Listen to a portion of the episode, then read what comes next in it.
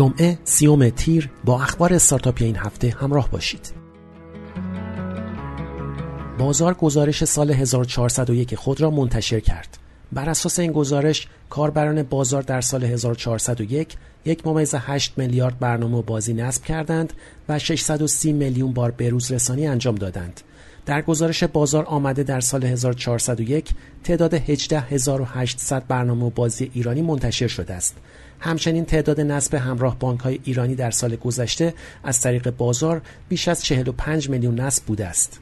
فرزین فردیس مدیرعامل سراوا در همایش فرصت های ایران در عصر دیجیتال در خصوص اهمیت unicorn ها در جهان گفت بیشتر شرکت های unicorn در جهان به واسطه سرمایه گذاری بین المللی به وجود آمدند و صحبت در مورد unicorn بدون ایجاد بستر مناسب صحبت در مورد رویاست. او همچنین تصریح کرد از 1215 unicorn استارتاپی شرکتی نمی بینید که با پول ملی unicorn شده باشد. در این مراسم کیوان جامه بزرگ از معاونان فناپ گفت اگر شرکت دیجیکالا و اسنپ را به امارات ببریم بالای یک میلیارد دلار ارزش دارند. شرکت دیجیکالا برای چهارمین سال متوالی گزارش سالانه از کسب و کار خود منتشر کرد. بر اساس این گزارش دیجیکالا در سال گذشته 41.5 میلیون بازدید کننده یکتای ماهانه داشته، روزانه 3.5 میلیون جستجو یکتا در آن انجام شده و 9.7 میلیون تنوع کالایی در دیجیکالا وجود دارد. اکنون 8200 نفر در دیجیکالا مشغول به کارند و 308 هزار فروشنده در سراسر ایران بر بستر مارکت پلیس آن به داد و ستد می‌پردازند. متوسط فروش هر فروشنده فعال در سال 1401 مبلغ 360 میلیون تومان بوده است. این گزارش حاکی از آن است که تنها 4 درصد از کل خورده فروشی کالا در ایران به صورت آنلاین انجام می شود و یک درصد آن متعلق به دیجیکالا است. شرکت کارنامه سرویس دوره‌ای و چکاپ خودرو در محل را راه اندازی کرد که همکنون فقط در تهران ارائه می شود. ثبت درخواست برای چکاپ، سرویس و تعویض قطعات مصرفی به شکل آنلاین انجام می گیرد و پشتیبانی و ضمانت کارنامه را به همراه دارد. میلاد منشیپور مدیرعامل تپسی در نخستین همایش فرصتهای ایران در عصر دیجیتال به توضیح روند دشوار پذیرش تپسی در بورس پرداخت و اصلی ترین دلیل طولانی شدن این روند را تعدد تصمیم گیران دانست و تاکید کرد که قانونگذاران و تصمیم گیران کشور باید استراتژی اقتصاد دیجیتال کشور را مشخص کنند تا بتوان در این حوزه استانداردسازی و تصمیم گیری کرد. اسنپفود امکان سفارش پنج سرویس جدید یعنی محصولات سلامت و زیبایی، پت شاپ، لبنیات، گل و عطاری را به پلتفرم خود اضافه کرد. این سرویس های جدید فعلا در تهران فعال هستند و به زودی در سایر شهرها نیز در دسترس قرار خواهند گرفت. اسنپفود برای این پنج سرویس جدید با بیش از 600 فروشگاه فعال در تهران همکاری دارد. فرشاد خونجوش رئیس هیئت مدیره شرکت ابر دراک در مراسم rebranding این شرکت خدمات ابری از رشد 1600 درصدی درآمد و افزایش 100 درصدی پهنای باند ابر دراک خبر داد. او اعلام کرد حجم این بازار در ایران 83 هزار میلیارد تومان است که ابر دراک سهمی نیم تا یک درصدی از آن می‌خواهد. مدیران ابر دراک اعلام کردند 48 هزار وبسایت از آنها سرویس می‌گیرند. حامد ولیپوری مدیرعامل ازکی اعلام کرد عدم سرمایه گذاری روی استارتاپ ها و رگولاتوری دو عامل عدم رشد صنعت این شورتک در ایران هستند. به اعتقاد او برای عقب نماندن از بنچمارک جهانی بایستی طی دو سال گذشته سرمایه گذاری 500 میلیارد تومانی روی استارتاپ این حوزه انجام می‌شد. اما این رقم چیزی در حدود صفر بوده است. ولی پوری گفت در حالی سهم بیمه آنلاین در ایران دو تا سه درصد است که این رقم در ترکیه به عدد 10 تا 15 درصد رسیده است. همراه اول سرویس ذخیره سازی ابری ابر همراهی را معرفی کرد.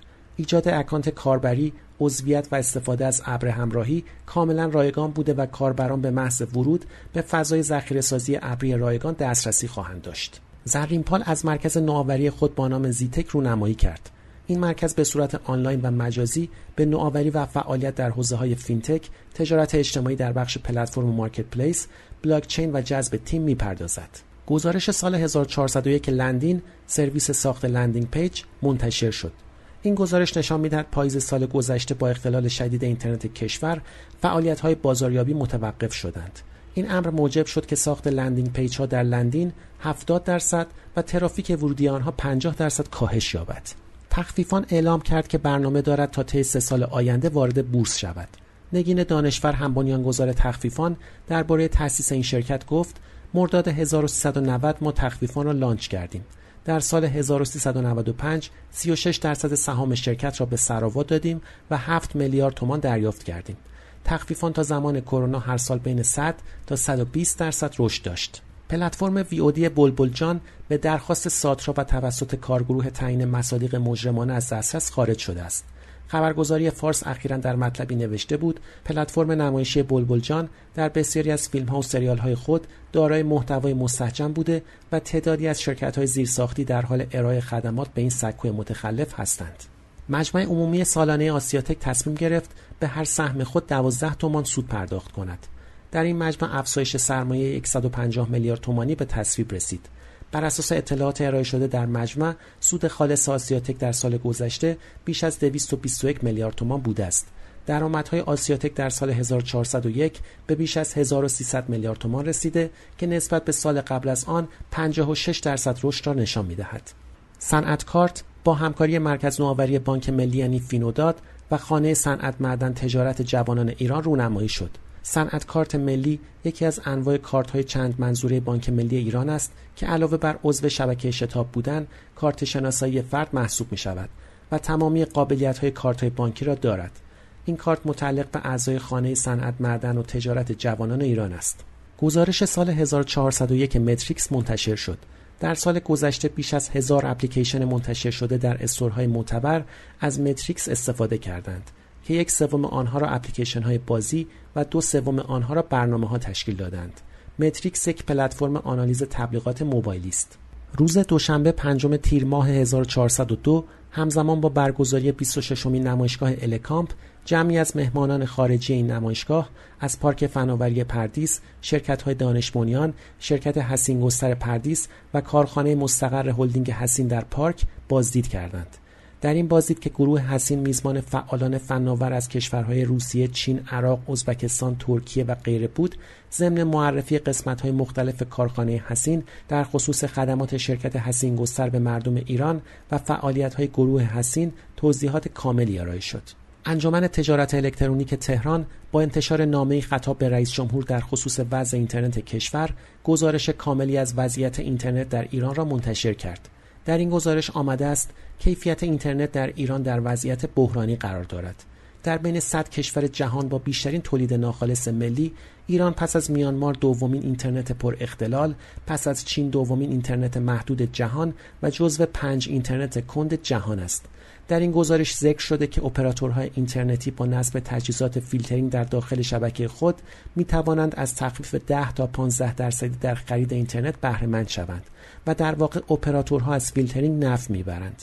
وزیر ارتباطات در واکنش به این گزارش گفت گزارش را نگاه سریع کردم و به دوستان سازمان تنظیم مقررات جهت بررسی فرستادم من گفتم نشستی با تهیه کنندگان گزارش با حضور رسانه ها برگزار و ابعاد مختلف آن بررسی شود سعید مقیسه رئیس ساترا اعلام کرد اجازه انتشار مباحث غیر اخلاقی را نمی دهیم. او گفت همانطور که از محتوای سالم حمایت می کنیم اجازه نخواهیم داد که مباحث غیر اخلاقی تولید و منتشر شوند.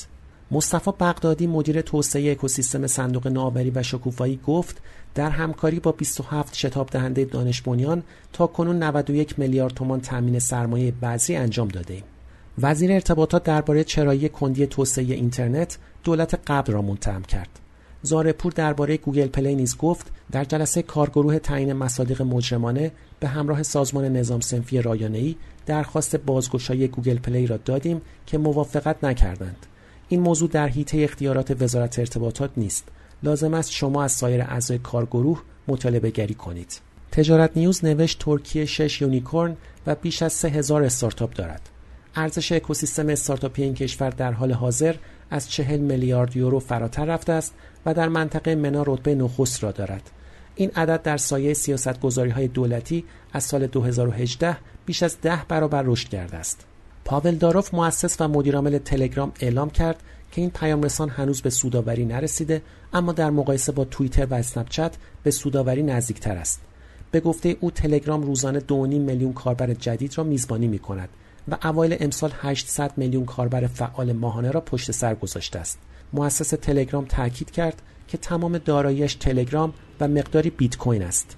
بر اساس گزارش 2023 مؤسسه PwC حجم معاملات امارات متحده عربی و عربستان سعودی بین سالهای 2021 و 2022 افزایش چشمگیری داشته است در صورتی که مصر شاهد کاهش حجم معاملات خود بوده است در عربستان سعودی امارات متحده عربی و مصر جذب سرمایه در فینتک ها به دلیل جذابیت سرمایه گذاری در تکنولوژی مورد توجه زیادی قرار گرفته است مخصوصا سرمایه گذاری در حوزه الان بخر بعدا پرداخت کن همچنین در منطقه خاورمیانه تکنولوژی در غذا و رستوران از حوزه های جذاب برای سرمایه گذاری محسوب می شود. استارتاپ مارتی که خدمات حمل و نقل در ترکیه ارائه می دهد وارد بازار بورس نیویورک شد. مارتی در سال 2018 تأسیس شد و اولین استارتاپ ترکیه‌ای است که به صورت انحصاری در بازار بورس نیویورک فهرست می شود. بنیانگذار و مدیرعامل مارتی گفت هدفشان تبدیل شدن به یک سوپر اپلیکیشن حمل و نقل است.